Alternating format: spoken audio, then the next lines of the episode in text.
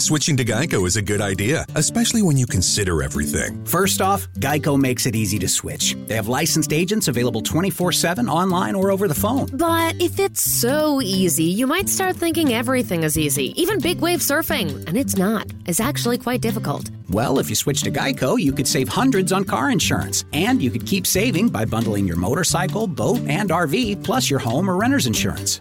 But saving money might lead you to make some questionable purchases, like a 20 foot feather boa. And do you know how hard it is to clean a 20 foot feather boa? Well, they do have an industry leading mobile app you can use to pay your bill, file and manage a claim, or add a new driver. But when life gets a little easier, it makes you too confident, and you start calling everyone ace. And you're better than that. Well, Geico has a 97% customer satisfaction rating and has been saving people money for 85 years. It's hard to beat that. But you're right. Switch to Geico. It's obviously a good idea. Switching to Geico is a good idea, especially when you consider everything. First off, Geico makes it easy to switch. They have licensed agents available 24 7 online or over the phone. But if it's so easy, you might start thinking everything is easy, even big wave surfing. And it's not. It's actually quite difficult. Well, if you switch to Geico, you could save hundreds on car insurance. And you could keep saving by bundling your motorcycle, boat, and RV, plus your home or renter's insurance.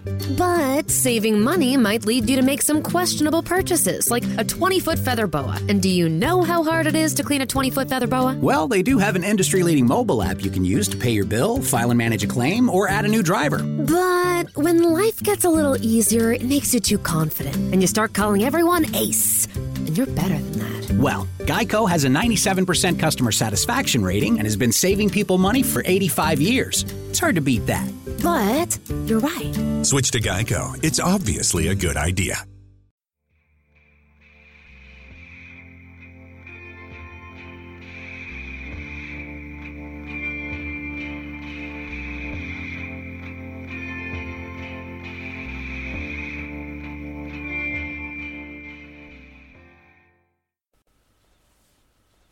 Hi, welcome to Wonderful and Strange. I'm PJ. I'm Celia. and this week we did 1976's The Omen, directed by Richard Donner.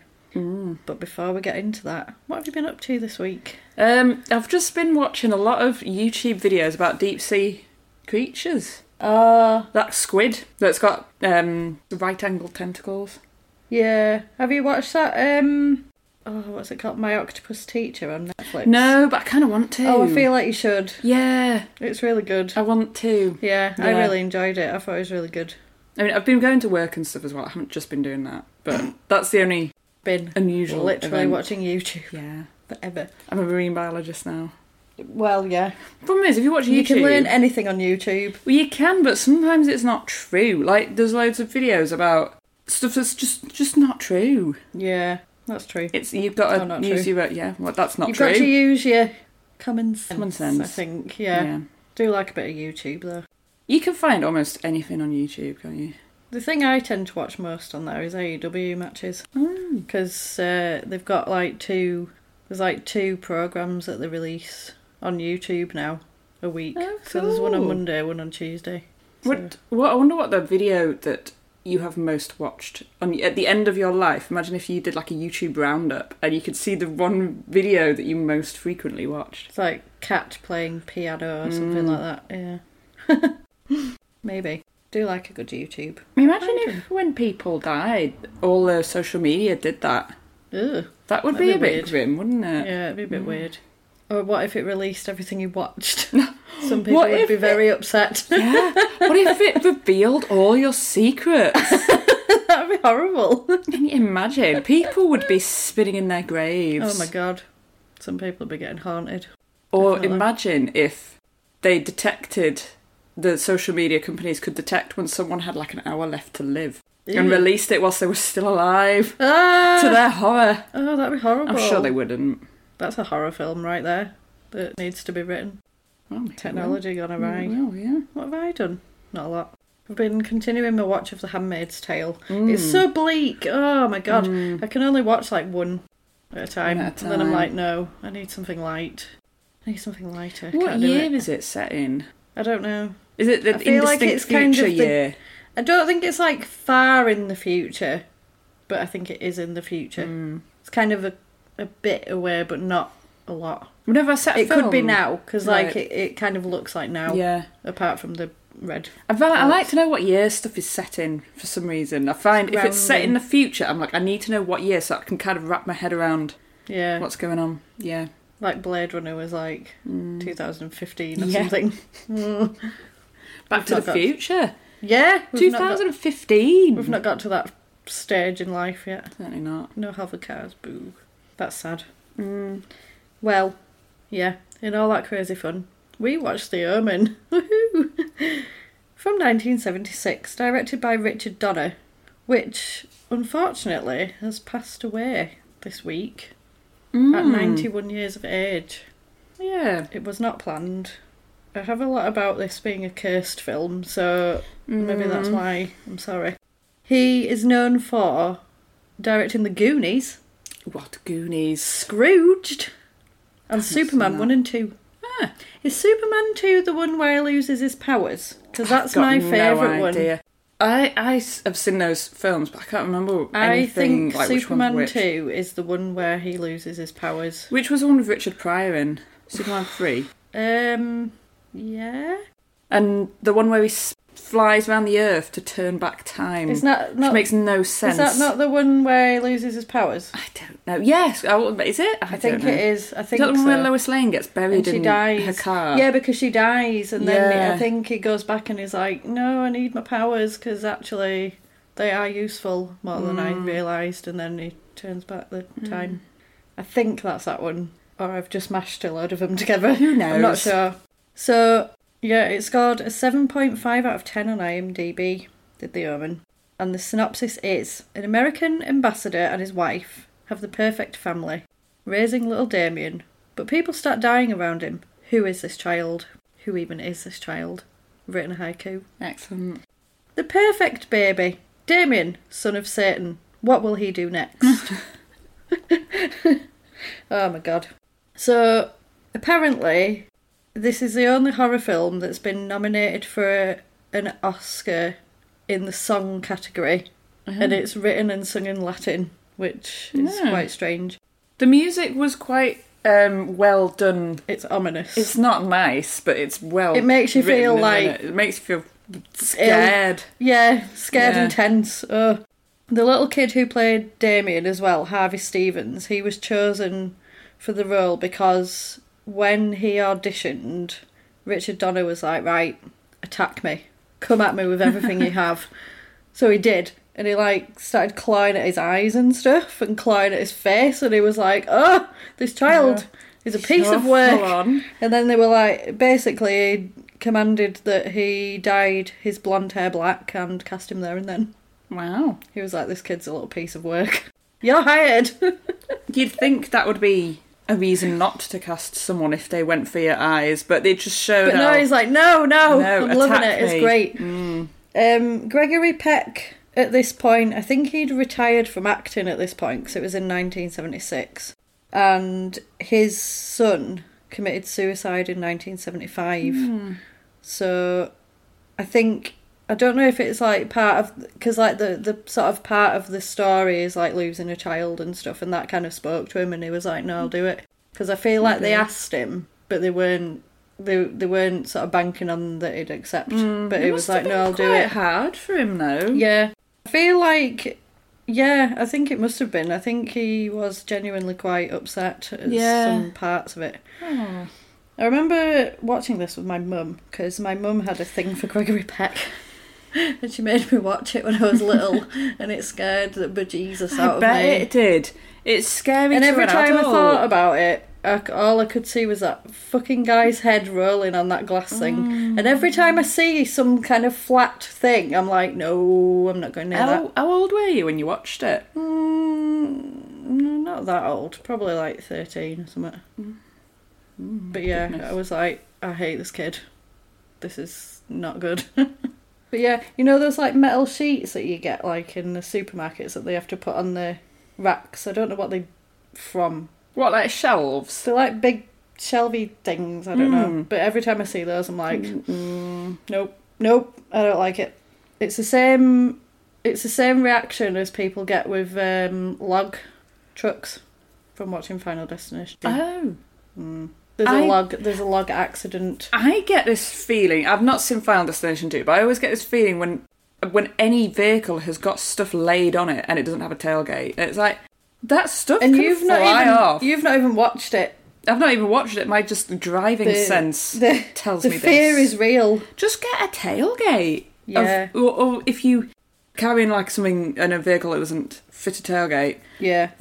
Fit something on the back to stop stuff coming off. But anyway, it's, Ugh. yeah. Yeah, no, it's it's not good. So apparently, as well, Gregory Peck had a cut salary when he did this, but said he would m- like take ten percent of the gross of the thing, and it made it the highest Hmm. bet paid that performance of his those. career. Wow. It made a lot of money, I think. Yeah. It made a lot of money. In fact, apparently, Dick Van Dyke turned down the role and regretted it. I can't imagine Dick Van Dyke doing it. I can't. I can't. He's too He'd like dancing far too much. Yeah, no. Also, he would make Barry Van Dyke, his son, appear in it because he appears does in it, yeah. everything with Dick Van Dyke in. apparently the uh the, there's like a um, there's like a sort of thing surrounding this film about how it was cursed so I don't like cursed two of things. the two of the i think it was gregory peck and richard donner got separate planes or they were meant to get they were meant to get a certain plane but they didn't get it and the plane that they were going to get was struck by lightning Oh, uh, the producer missed being struck by lightning. Uh, so he had like a narrow miss. Hmm. One of the one of the hotels they were meant to stay in ended up being bombed by the IRA. oh, I think Richard Donner was hit by a car at some point and had a, a, an accident, and the special effects artist was injured, and his girlfriend was beheaded on the set of A Bridge Too Far. oh, that's awful. It's terrifying. There was lo- there, that's even that's just a small piece of it as well. There was loads of stuff that happened, and oh apparently, like the the church like were dead against them doing it, and and they were like, "Don't do it." Do you not think maybe someone would have looked at the title of the film and looked at the, some of the stuff mm-hmm. that had happened in production and be like, "I'm not risking this." It was initially going to be That's called like the, the birthmark. decided not to go on the Titanic. yeah, it was going to be called the birthmark Mm. or or something like that, but then it ended up being called the Omen. But ugh, Well, I hope it the curse doesn't spread through the TV screen. I know, right? Ugh. So we start with the titles, and there's a kid stood, and his shadow is a cross, and it's all very ominous. It's Latin music, and it's like, oh my god, this is horrible already. Then we cut to Gregory Peck, who is Richard Thorn, and he's in a car, and he's travelling to the hospital, and he gets told that his child has died, and he looks absolutely distraught. His ba- his baby hmm. died, and he, and and he's like, it's really sad because like he doesn't sort of say, "Oh, I'm really sad." He's like, "Oh, my wife really wanted a baby," hmm. which I was like, "Oh." And then and he's like, "What do I say? What what am I gonna what am, how am I gonna tell her this kind of thing?" And then they're like, "Well, you could adopt," and and then he's like, "Well, she wanted her own baby," and then they're like, "We've got one in the back that looks like you." um. All right then. I don't think a doctor is qualified to make. He was wasn't a even a doctor, He he was was just a a- He was just priest. some kind of priest guy. I don't know if. I, well, And he's like, let's not get yeah, into that the, baby. This looks, we're only in the first five minutes. it looks like you. Uh, your wife doesn't need to know. We'll just swap him out and it'll be fine. And then he's like, you know, you can help this child because your this this baby's mum died in the same moment as your child died. Which I'd be like, that's fucking weird. I don't think I want anything to do with this. But anyway. And he's like, God has given you a son. So he's like, well, alright then, I guess. So they take the baby to the mum, and she's really happy, and she's quite satisfied that that is her child. And they come home, and it and it sort of it sort of skips in time where he's going to work. The kid's a little bit older, and then he's like, "Oh, I'm going to we're, we're moving to London because I've been appointed the ambassador for Great Britain." And they're like, "Oh, that's great! That's amazing! Things are really looking up for us, and and it's all very nice." So then they move to this house, which is massive. It's such a big house. It's so big. And then uh, and then he's like, "Do you not think this house is a bit big?" And she's like, "Well, for the future president, nothing's too good for Nothing is you." And he's like, "Oh, you, that's funny." and they're really happy, and it's all lovely. And then they're sort of walking. I'm assuming they're walking the vast grounds of this house because it looked like it had acres of land. And Dami- Damien's like probably two or something like that. He's only tiny, isn't he? Apparently, he was originally called Domlin.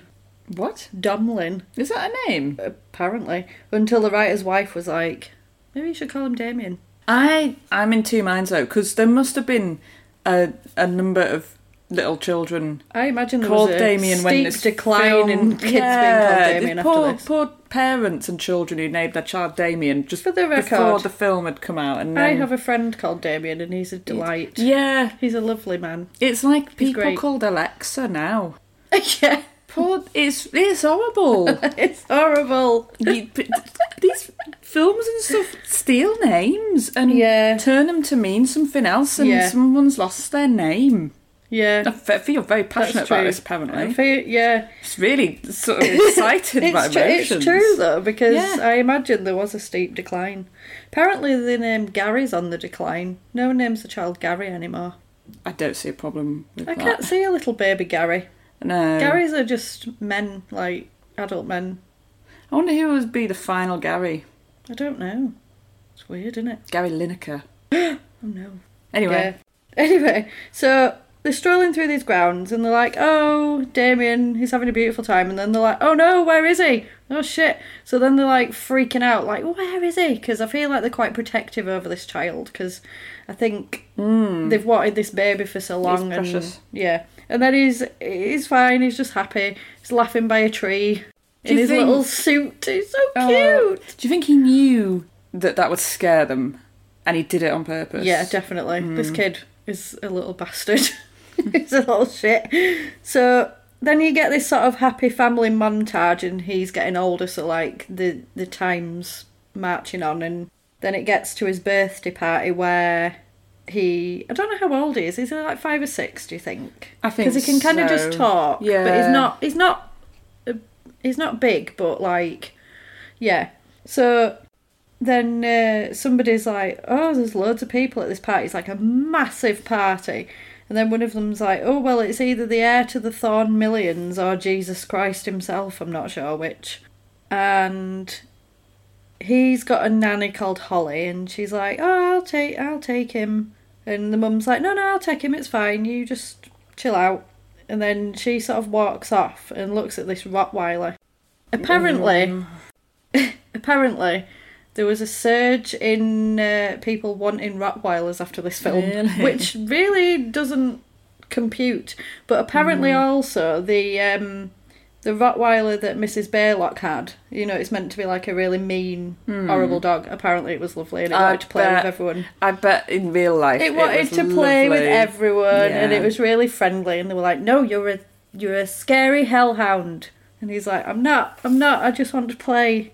Like, He it." he was a good actor then because yeah, and I was like, he "Oh, creeped me out. Well, she creeped me out in the film. Yeah. I think a Rottweiler is a dog to take on with I experience think if and they're caution. appropriately trained, they can. Yeah. It's like with Yeah, any dog, isn't it? But like they do look quite scary because they're big. A lot of people, well. I think there's probably a temptation for people to buy them for their kind of How reputation. they look, yeah.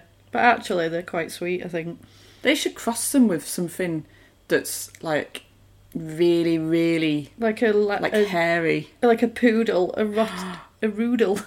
Poodle. Oh, it would be like the most beefy, angry poodle. Oh God, that'd be hilarious. Because like poodle, like normal poodles are quite big as well, tall, so you get a big poodle, It'd be like a big scary a poodle, sort of like a poodle on steroids. attack poodle. Attack poodle. I wouldn't recommend anyone ever having a dog for purposes of attacking though, because that is An attack serious. I Yeah, want an attack poodle. Oh, mix it with a corgi. That'd be ideal. A call, a caller, A, a rot, Corweiler. rotgy, a rotki. rotcore, oh, hardcore. Oh. so, yeah, so everyone's having a great time at this party. And then all of a sudden you hear this, Damien, Damien. And I was like, oh no, I forgot about this bit. And then uh, they're like, huh? and the uh, nanny is stood at a window up high up, and she's like, "Look at me, Damien," and he's just like, "Mm, "I don't really care what you're doing." And then she's like, "I love you," which is weird because you're a nanny. And then just says, "It's all for you," and then jumps and she's hung herself. Oh, I didn't like that bit. I, I And mean, no one This, likes this, that bit. bear in mind, this is like 14 minutes into the film and shit goes sideways, and I was like, oh, I didn't realise that was that soon.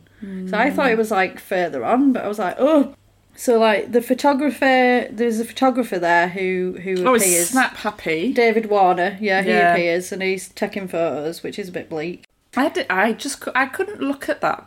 Uh, not him taking photos, In- but like that that kind of scene. It was Yeah, really, all the kids are and like, the, "Bah!" the clown. Even the clown was Even- perturbed. yeah, it was horrible, and I was like, that's the worst ending to a party ever. And I feel like clowns have probably seen it all. Probably, yeah.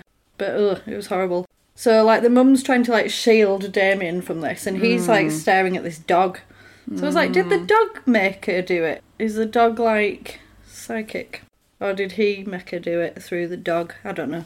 But yeah, it was horrible, and uh, it cuts to Robert going to work, and then he gets to his like I don't know if he's in like the embassy or whatever. I think it must be. The photographer's there and he starts asking about this accident and he's like, I don't want to talk about it. I don't want to talk about it. It's, it was horrible. But he keeps pushing and pushing. So then he Oh. breaks his camera. He breaks his camera and then he's like, oh, I'm really sorry. And I was like, he's such a gentleman. He broke his mm. camera. He's like, I'm very sorry. Very- sorry. People who push and like Yeah. peck at someone to find out something That's what photographers and like reporters are like. Though they do. That's what they do. They nitpick. makes me want to be like, It's horrible. well, if you thought that was bad, you should have seen the killer whale. It were it's it's sort of no wonder that people snap and attack people because they Mm. But, they yeah. goad them into it. But then the paparazzi or the film crew whatever show Mm. the person, whoever it is, yeah, out like make them out to be really volatile. and it's like yeah, but you've been pressing the buttons for like God Mm. knows how long. Ugh. So he's gone to his office, and then somebody's like, "Father Brennan's come to visit," and he's like, "Who? Why?" And then they're like, "Uh, he says he's from the hospital. Something about the hospital," and he's like, mm, "Right." So he's like, "Let him in, I suppose." So he comes in, this guy, and basically he sounds like a nut because he just comes in and he's like, "There's not much time. You've got to accept Christ as your savior." I'd be like, "Let me stop you there. Get out. I'm not into this." Do you, I- I find it frustrating in films. Obviously, not I in feel real like life. if he'd have come in, and been like, "I think your son's evil. yeah, Have you noticed anything weird going on?" yeah, stuff like this, where if you're like, "Excuse me, do you Like mind if I just have a logical- quick chat with you? I've I've come Yeah. across some If it had information gone logical, like this." but no, no, no. They always accept go- Christ. Yeah. What? Just oh, it always happens in films And then he's where like- someone does this. It drives me mad. He's like, "Take communion. Defeat the son of the devil. He will kill again." And then he's like, I, he was like, genuinely, I don't know what you're on about. And then he's like, please listen, I was there. I witnessed the birth. I want to save you, Mr. Thorn. And then he's like, I saw its mother. And then he's like, my wife? My wife's the mother? I don't know what you're talking about. There was no secret adoption. If you are insinuating this. It and then he this- says, his mother was a. And then he's escorted out, so you don't find out what his mother was. Ah. And I was like, I assumed I'd just missed that bit. no, he doesn't say. But then What- you what- find out Was it a Rottweiler? a jackal. I'm guessing a jackal. Oh. Yeah, Um, because he's this. Is that not a th- Is that not like the I don't law know. of like? Is that not the law? Have I just made that up in my mind? I have absolutely no idea. I idea. feel like there's something uh, uh, something to do with a jackal. But yeah, because when like he the when he sound looks of later, that. they, they find animal bones in the mother's grave, so she wasn't human. Well, why was she in a hospital giving birth? I don't know. Unravelled the film there. Maybe they maybe she wasn't. Maybe they just found the baby. maybe, maybe, maybe. Somebody I, who left knows? the baby there. It's all yeah. I don't know. So he he gets dragged out of the building because he's been a crazy priest, and the photographer takes his picture. I wish he'd just gone in and been less Crazy. crazy. I know. Yeah, you could have cut a lot of this out and been like, I think your son's the son of the devil. But then in real life, Check his head. how would you Just look at his scalp, convince and we'll someone see that- what happens. Just have a mm. little have a little search, and then we'll talk. Hmm. Yeah.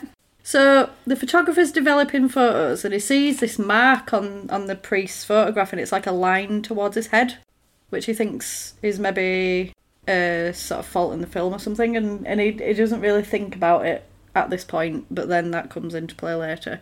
So it cuts back to them at home again.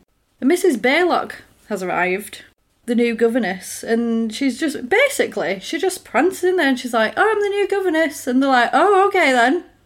Yeah, And I was like, "You're the hired- ambassador of Great Britain. You Yeah. should have more security than this and letting strange women come They in were like, house." I don't think they'd hired her. And then, so yeah, she's like, yeah, you, you. Fa-. She's like, I'm here to help, and she's like, yeah, you see, some nannies like they just can't hack it, and and they basically get homesick and depressed and stuff like hmm. that. And she's like, I've been doing it years. I don't have this problem. So then they're like, right, and then she's like, could I see him? And she's like, yeah, yeah, yeah. And then she's like, can I see him alone? Which is weird. That's weird. No, you can't because you've just come in and I don't know who you are. Alarm bells. But they agree. They're like, yeah, Yeah. cool, off you go. And then they're like, oh, she she seems all right. And then he says to her, oh, where did you find her? And then she's like, I thought you found her. So then they're like, oh, that's weird. You've got a nanny no one hired. If a lady came to your door and was like, I'm your new cleaning lady, can I just get started? Do You'd be like, Piss off. Who are you? Yeah. So then, so then they match up to her. They're like, excuse me, excuse me. Uh, where have you come from and who are you? Which you should have asked first, but never mind. And she's like, oh, the agency sent me because they saw the news about the nanny, so they knew that you'd be without one, so they sent me instead. And then she's like, here's my references. And then she goes to see Damien, and that's it. And they let her. I'd be like, nah, something fishy going on there, but whatever. So so she goes in by herself, and Damien's like playing with trains or something. And uh, she says, "Have no fear, little one. I'm here to protect thee." And he just smiles at her, just like, "Oh, all right." Mm. So then it cuts to the parents are going out, and the nanny sort of says, "Oh, he wants to go to the park," and then the mum's like, "No, we're going to a church. We're going for a wedding. He needs to be ready." And she kind of pushes against it, and she's like, "Get him dressed and put him in the car because he's going to this wedding." So they they drive to this church, and they're pulling up to this church and getting closer, and he kind of looks a bit He's perturbed by it. No, and then they're like, "What's up with him?" And she's like, "It's only a church. What's up with you?" What's... And he, and he starts like hiding like into his mum, like just like recoiling in horror. And then she's like, he's shaking all over. I don't know what's up with him. And then basically he freaks the fuck out and attacks the mum and starts like clawing at her and stuff, which is the the audition Ah, scene that it had to be done. And he's like, no! And then she's like, fucking hell, what's going on? And then basically they're like, right, we've got to go. So they just carry on driving. And then it cuts to the night, so they've gone home, and then the the dad's kind of going, "Do you need a doctor or anything?" And she's like, "No, just a few bruises." And I was like, "That kid's like bruised you," and he's like mm. a tiny little child. I was like, "Oh." So they're like, "Do do we need one for him because that wasn't normal?" And they're like, "No, he's fine now. He's happy as Larry now. He's gone to bed. Not a problem." ah, absolutely fine. We just So had then- a had just a blip. just a little blip. He just had a but like you could you could put it down to like toddlers kicking off because they do sometimes. Like all the all the stuff that happens isn't supernatural. You can actually see it, like it- Yeah. it's kind of it could happen. So it, it sort of plants that seed of doubt of like is he actually behind it or is is the ga- the dad kind of going nuts, which well, is quite that's interesting. the thing that I find quite creepy about this Mm. is it's like is are you watching a supernatural horror or are you watching someone's descent into paranoid delusions? Yeah, exactly. It's quite That's it. disturbing. It is. He, yeah, so then he, he sort of says to her, Come to think of it, he's never been ill. And he, f- like, at all, he's never had anything. And then she's like, Well, he's just healthy, he's fine. He just had a fright, he'll get over it, it's fine. But the dad's a bit like, I'm not sure about this. So he goes out to sort of wander the house for some reason in the dark and comes across this bloody Rottweiler that's growling at him and he's like, uh, what the hell? And then the the nanny sort of comes. Yeah, so I found him outside. Damien absolutely loves him. He's a good watchdog, and then found a Rottweiler outside. Just found a Rottweiler outside. oh, well, I'll And he's bring like, it in then. We don't need a dog. And if we do, I'll get one myself, thanks. We'll be getting a Rotcore. And then he's like, I'm getting an attack poodle, if anything. he's like, you better get someone to collect this dog because I'm not playing. So then he goes to check Damien and he's absolutely fast asleep. Then it cuts to Windsor Safari Park, and I was like, "This isn't Windsor Safari Park; it's Knowsley Safa- Safari Park." Oh. because I have absolutely been to this safari I park. haven't been to either. My parents you never drive took through me the to baboons. a safari park because I think they were worried yeah, that, about the car, or either that, or they just didn't want to drive. where to you drive. drive through the baboons. all the way there. They're little shits. They they started doing a they did a route where you didn't have to go through it because like Mm. people were like messing the cars up and stuff, and they weren't happy. I I don't know how I feel about safari parks. Yeah, I wouldn't mind if I could go in like a sort of one of those jeeps that they always have in. Oh no, not with baboons. What if they jump in with you? Oh. Ugh. Have you seen that video on YouTube of that guy who's in an open top jeep in on in Africa in, on safari as a sort of tourist, and a cheetah gets in with him. Oh, And no. he stays still like a statue. He doesn't move an inch, and the cheetah's like sniffing around right near his face, and he Oh God, literally no. just does not I'd be shitting move. myself big time. Ugh. I'd be, I'd, I'd, I don't know what I'd do. I'd either freeze or I'd scream. I'd scream or try to stroke it or something. like bite me. I'd be like, ah! It's like ti- tigers look really, really soft They're and cuddly, don't tactile. they? Yeah. Yeah. and I was like, you'd never stroke one because it'd have your hand off, but like they look so like fluffy and nice. Mm. But I wouldn't do it because it's silly. So this scene to get the baboons to go crazy, they at first put a little baby baboon in the back seat of the car. To get a reaction from the other baboons, Oh, and really? it had no effect at all. I had wondered what they did with the animals to get them to react. Like the Well, giraffes, I was like, did they just wave there was about no- a peach tree at the giraffes and they all went to it? There was no response. So then what they did was they got the head baboon, like the alpha baboon, Hmm. and put it in the car, and then they all Oh. lost their shit and went mental. So like her reaction is genuinely quite. She was quite frightened because they did like attack the car. And also, there was a goddamn baboon in the back of the car, so you'd be like, oh my god, what is happening? So, they're in this uh, safari park, and he's looking at giraffes and they run away because he's scary and evil. I was like, those giraffes aren't running away from something; they're running to something. They're running away from that kid. Apparently, that kid as well, he was really naughty. Was he? set. He was always misbehaving, and I was like, Oof, little. I wonder what he's like now. I hope he's nice. I hope he's okay. So they drive through this baboon enclosure and they start acting weird and get really vicious and start attacking the car. And then the mum's like holding the kid and she's like, ah! And then they're like, drive away, quick. And then uh, it cuts to the night time and dad's come home from work and he's like, are you alright? And she's like, yeah. I'm fine, and then she, he's like, "Will you tell me if anything was wrong?" I'm, I'm fine, I'm good. And then she's like, "No, I'm not actually fine." And then he's like, "What is it, Kathy?" And he, she's like, "I need to see a psychiatrist." And he's like, "Um, all right then." And she's like, "I've got fears. I've got fears, and I need to talk to somebody about it. I need a doctor." So he's like, "Fine, we'll get you a doctor." He's such a supportive guy. He's such a good guy, and he's like, "Yeah, fine, I'll help you. I will support you through this." And I'm like, "Oh, so nice." Yeah. Well, yeah. Yeah. Switching to Geico is a good idea, especially when you consider everything. First off, Geico makes it easy to switch. They have licensed agents available 24 7 online or over the phone. But if it's so easy, you might start thinking everything is easy, even big wave surfing. And it's not. It's actually quite difficult. Well, if you switch to Geico, you could save hundreds on car insurance. And you could keep saving by bundling your motorcycle, boat, and RV, plus your home or renter's insurance. But saving money might lead you to make some questionable purchases, like a 20 foot feather boa. And do you know how hard it is to clean a 20 foot feather boa? Well, they do have an industry leading mobile app you can use to pay your bill, file and manage a claim, or add a new driver. But when life gets a little easier, it makes you too confident, and you start calling everyone ace. And you're better than that. Well, Geico has a 97% customer satisfaction rating and has been saving people money for 85 years. It's hard to beat that. But you're right. Switch to Geico. It's obviously a good idea. Apparently, this uh, film as well was released on June the 6th, 1976. Mm. So then it cuts to a rugby match. They're at a rugby match. I, f- I feel like it's part of his like social events as Yeah. ambassador. He's watching a rugby match for some reason. And the photographer's there. And he's documenting Robert Thorn.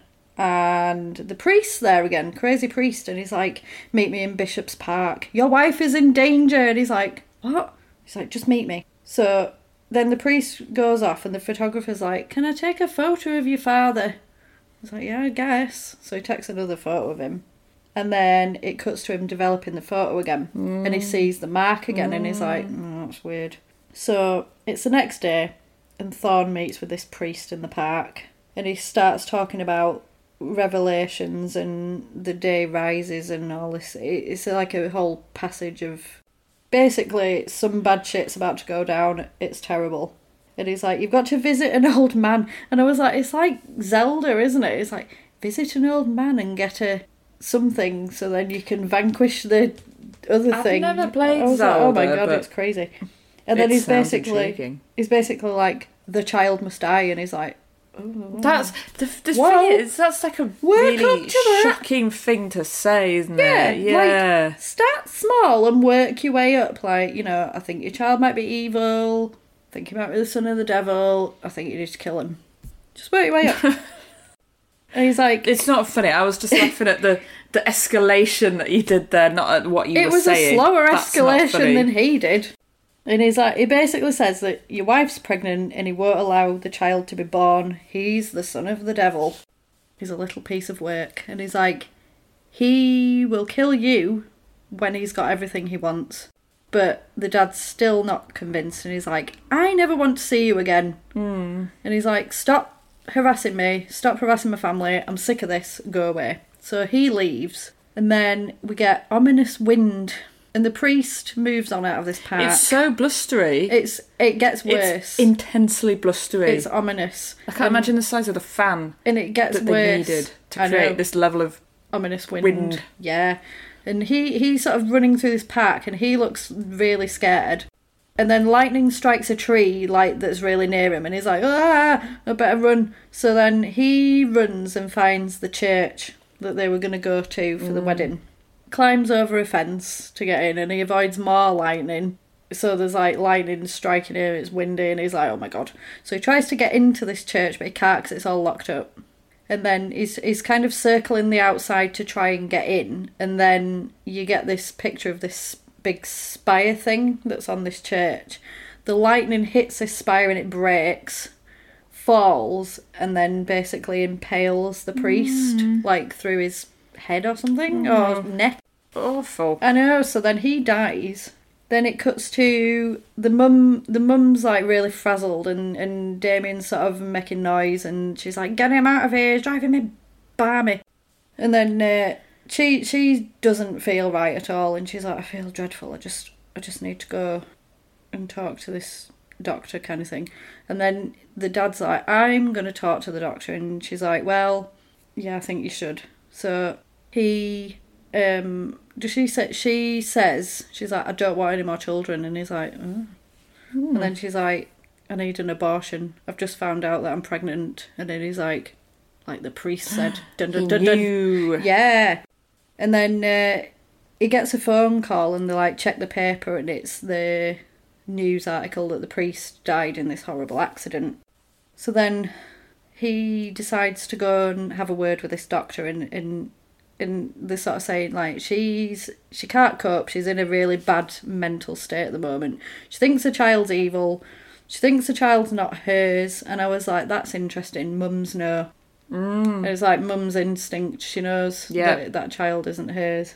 And then uh, he's like i will not have this abortion going ahead. I refuse. I'm not allowing it. And then he says it was foretold that she'd get pregnant and that it would be terminated, so I'm going to make sure that it isn't.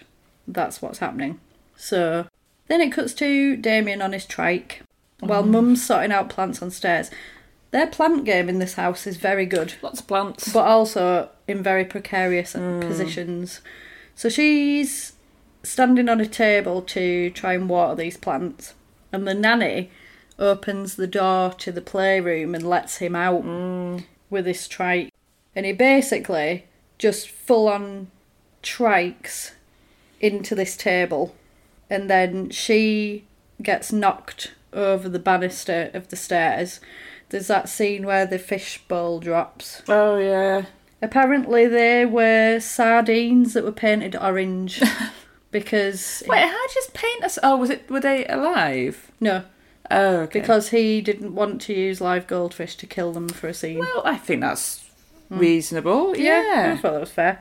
Yeah, so she she's sort of hanging on to this banister, like going, oh, I just want to live, and Damien's just watching her. But then I was like, what is a kid gonna do? Uh, yeah. He's not really going to help you up, is he? he could. he's oh, tiny. it really. He could have shouted for have shouted nanny, for nanny help, but yeah. he doesn't.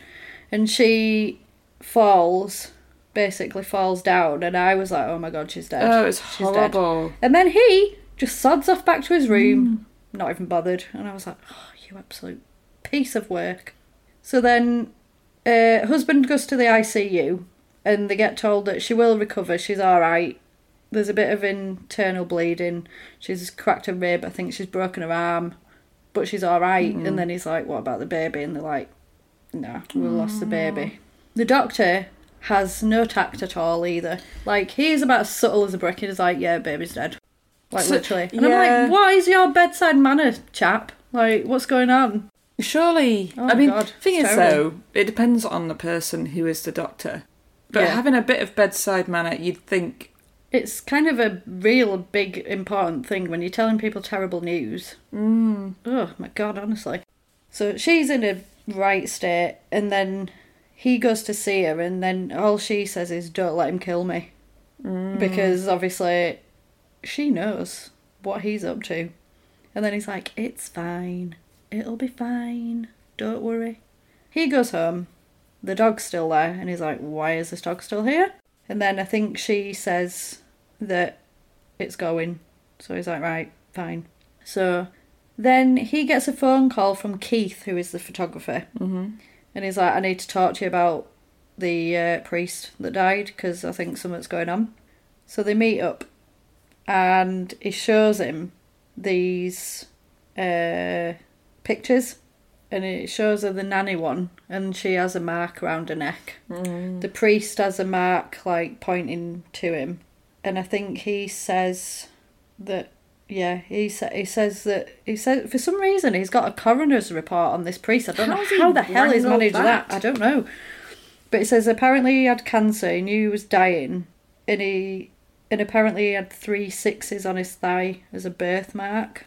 So I think he'd like maybe just recently found Jesus. So they end up going to where the priest was living and they find that it's near the church and there's pages from the Bible and crosses everywhere in this room and they're like it looks like he was trying to keep something out. And then he says, Oh, I found a diary about you. About like what your comings and goings and I was like, What a stalker Bible, that's horrible.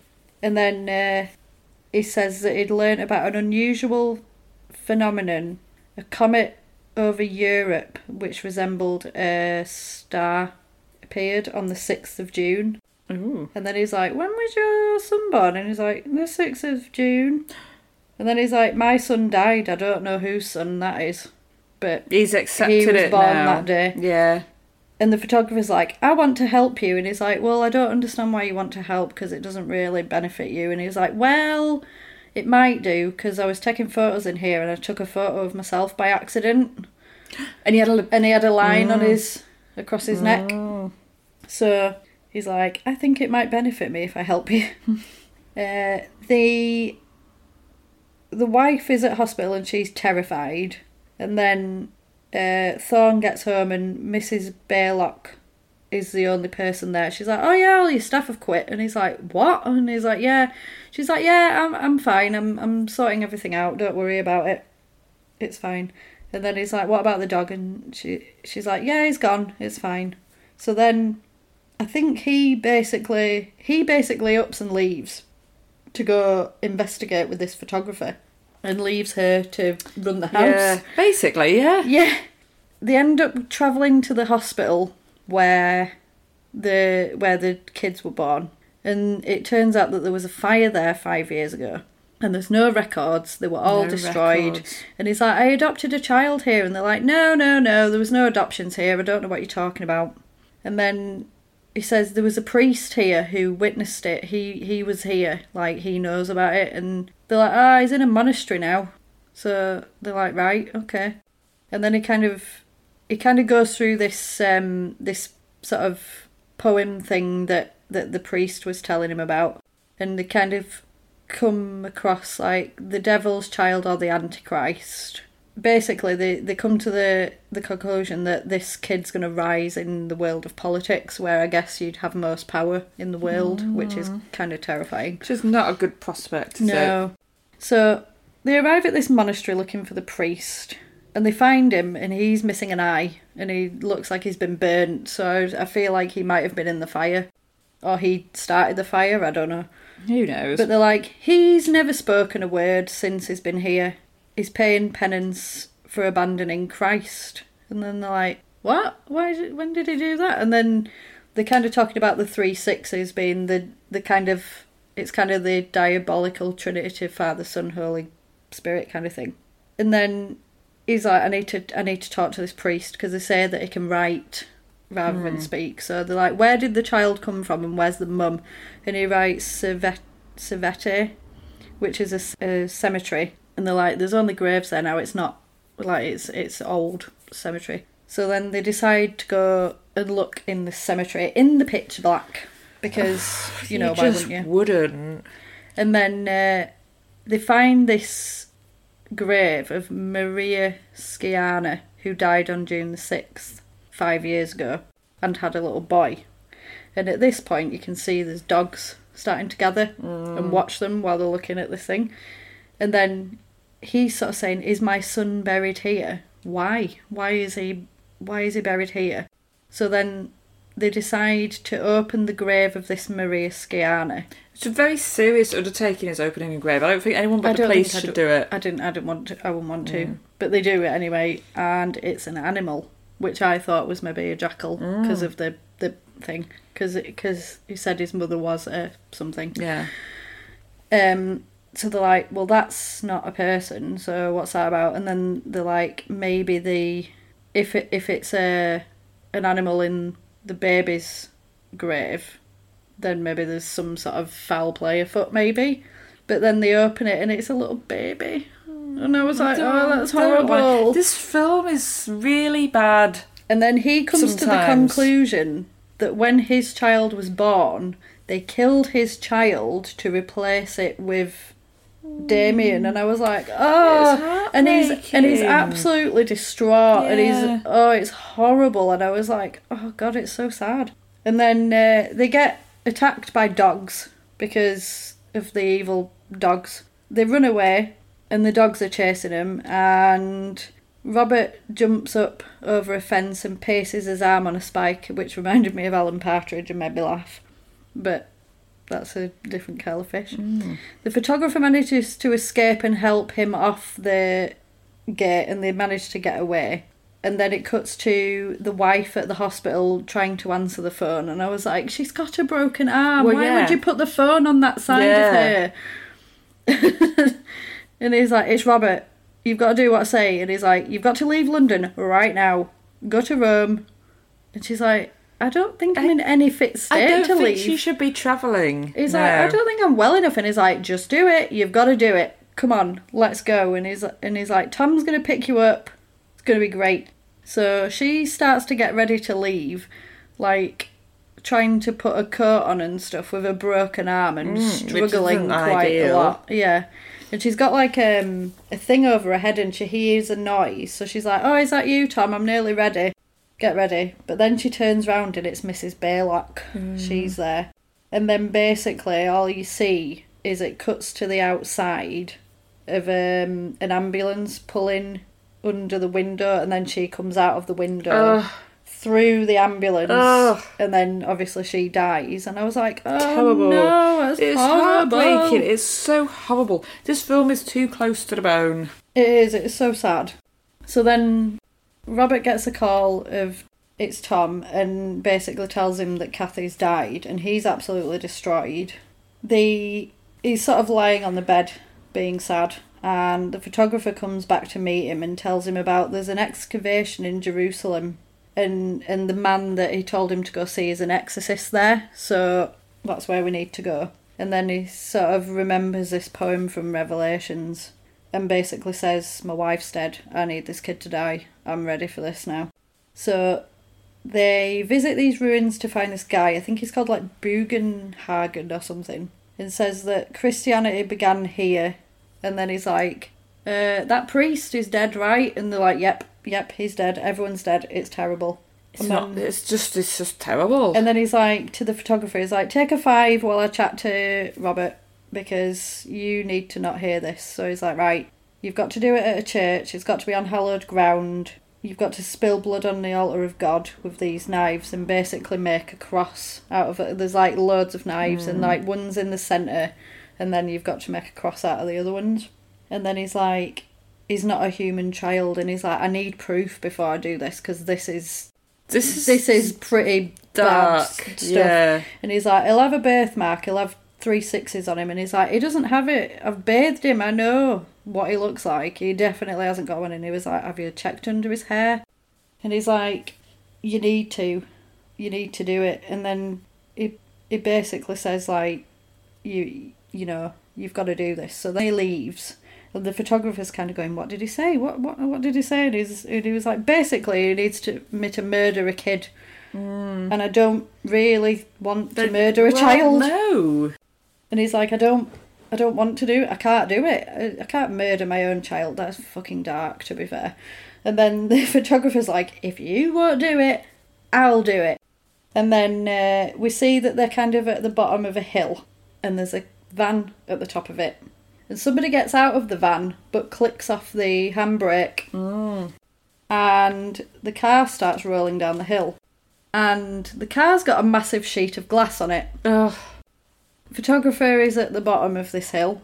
The car rolls to the bottom, but then it stops on something. But the sheet of glass shoots out and basically cuts this guy's head off. Ugh. And apparently they filmed it because it's filmed from various angles and they filmed it so basically if you were like, oh no, I don't want to see this, I'll shut my eyes, but then open it again, you'll see it. You'll see it again. Oh, that's impre Like every time I think about this film, I'm like, photographer, head comes off. That's all I can think about. Head comes off. That's it. Yeah. And it's horrible. And I was like, oh It's- no, it's horrible. why? So then basically, he, uh, Robert's on the plane and he basically knows what he's got to do.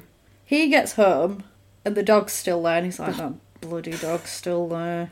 And it's kind of roaming. And, it, and it, uh, I feel like he gets a sense that it's looking for him and it'll probably try and savage him if it comes near him. So he's like, I'll hide from this dog. And then he manages to trap it downstairs away from Damien. He's fast asleep in his bed. So then he goes into his room and gets some scissors and starts chopping, Chopping his hair. And I was like, oh, somebody cutting your hair while you sleep. That's horrible. Ugh. But he's like trimming his hair, and then he, he goes to sort of. He's like a knit nurse, like rooting through his hair. But then he finds this mark, and he's like, oh hmm. no. So then uh, Baylock comes and attacks him, and it's absolute chaos because she's trying to like kill him or whatever. He manages to grab Damien. Damien's screaming his head off. She's screaming because she's trying to get hold of him, and it's just It's oh, It's horrible. horrible. He hmm. fights her off and manages to stab her in the neck, and when he does that, the dog starts howling, so they feel hmm. like they're all connected to Oh, each other. Uh, and then he takes Damien to the car to church, and then basically drives off. But he speeds off, and I was like, "Why have you done that? Just drive normally." Mm. Because then he speeds past the police, so then it alerts them of what he's doing, and they're like, "Oh, he's speeding. We better chase Yeah. him." So they go and chase him. And then they're like, we're going to call for backup because I think there might be a diplomatic incident going on because obviously he's the ambassador and they're Oh, like, yeah. Something's going down, this is bad. And maybe it might be like he's been chased or something. So I feel like they've got good intentions.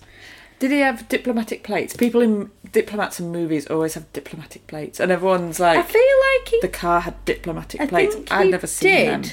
I think he did in like the big black car, but his Mm. own car I don't think he did. His little white car that he was in.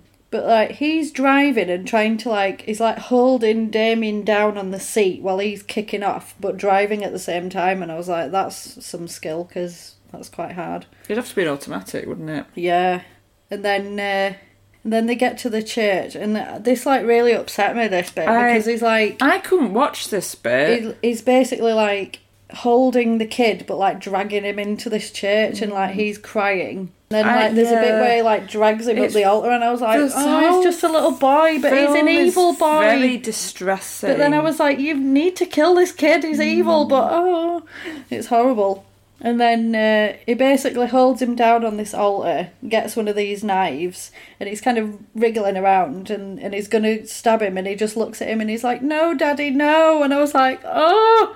And he just, he can't do it. He just can't do it. And he hesitates because it's his kid.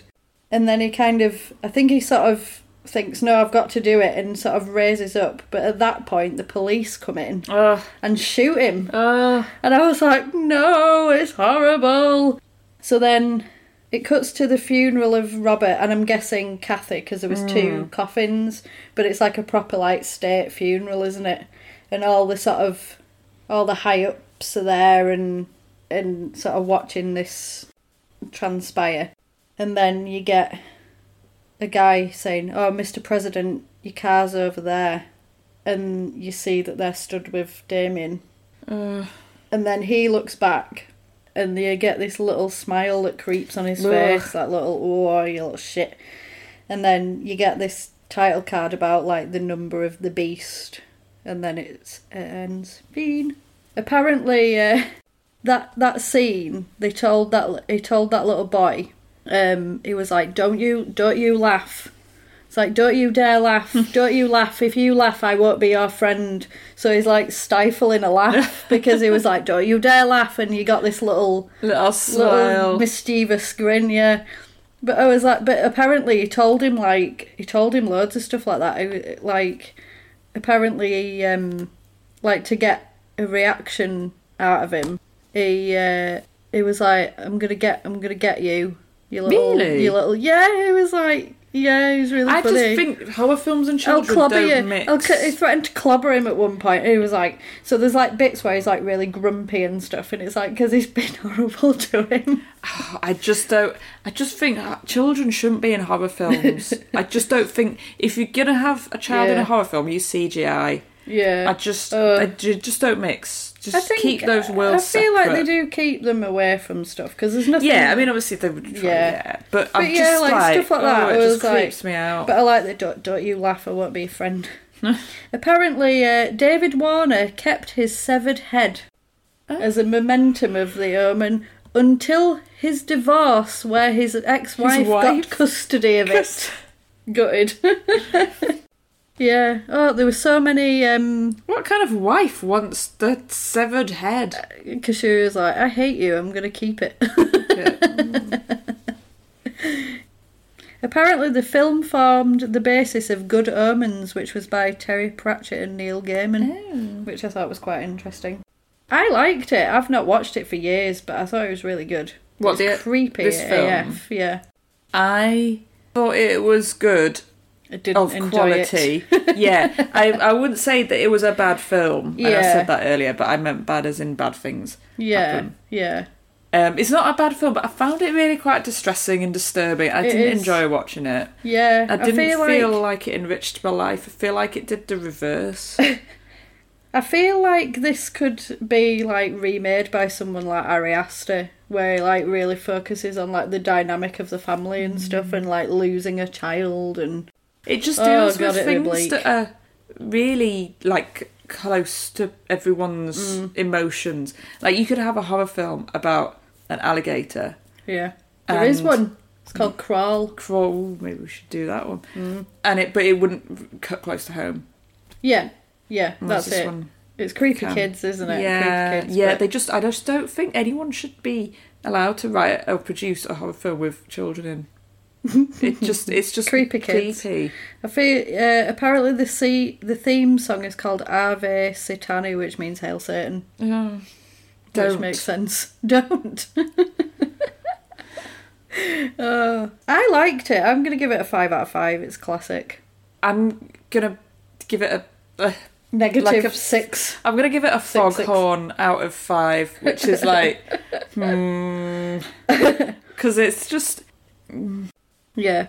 it's just, I- it's just foghorn. Uh, I think Gore probably a 2, just for the head and the the strangling, because that did kind of sit. Well, clearly it stuck with me for the rest of my life. So all I'll see is his head just rolling That's on why that I, piece I of didn't glass. watch that bit. Did you not? No. Oh my god, it's it's burned into my retinas that from a young age. Humour, there's no humour. It's not funny. We need more funny films. It's not funny, but overall, I I like it. Like it's a it's a staple. It's a classic. Definitely worth a watch. I would say, if you're into that kind of stuff. If you're into Creepy kids. I'd be sitting comfortably in your living room ever again. I'd be interested to see what that little kid's up to. Might have to do some research hmm. about that. what are we doing next week? So next week we're carrying on. I th- I, mm, I don't know if it's seventies. I think it's the seventies. This one. So we're carrying on in in sort of old classics. So we're gonna do "Don't Look Now." Oh, never heard of that. It's very interesting. It's got uh, Donald Sutherland in it. Oh, Yeah, it's a good one. So for next week, watch "Don't Look Now." well then. And in the meantime, we are on Facebook at Wonderful and Strange. We are on Twitter at WNS Horrorpod, and we're also on the emails at wonderfulandstrange at hotmail.com. And we're also on Buy Me a Coffee if you want to request a film or get access to our extra Twin Peaks content. Yeah. Give us a donation. Well, I love Twin Peaks. Keep us caffeinated. Yeah.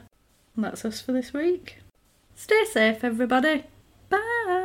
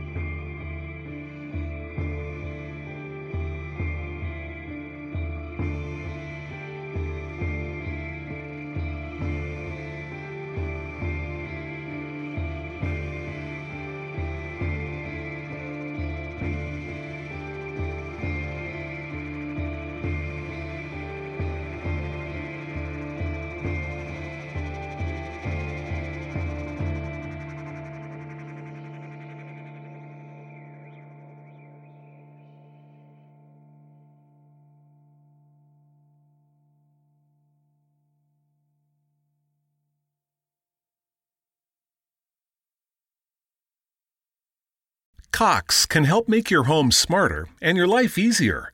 Now you can use your Contour voice remote to connect to your home life cameras so you can view them right on your TV screen using simple voice commands.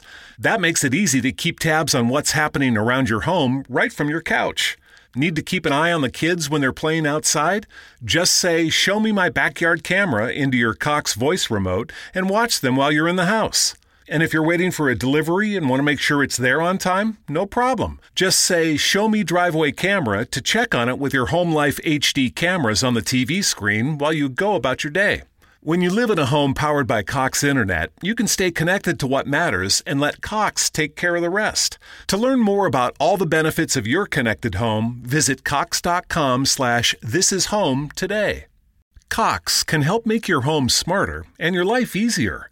Now you can use your Contour voice remote to connect to your home life cameras so you can view them right on your TV screen using simple voice commands. That makes it easy to keep tabs on what's happening around your home right from your couch. Need to keep an eye on the kids when they're playing outside? Just say, Show me my backyard camera into your Cox voice remote and watch them while you're in the house. And if you're waiting for a delivery and want to make sure it's there on time, no problem. Just say, Show me driveway camera to check on it with your Home Life HD cameras on the TV screen while you go about your day. When you live in a home powered by Cox Internet, you can stay connected to what matters and let Cox take care of the rest. To learn more about all the benefits of your connected home, visit cox.com slash this is home today.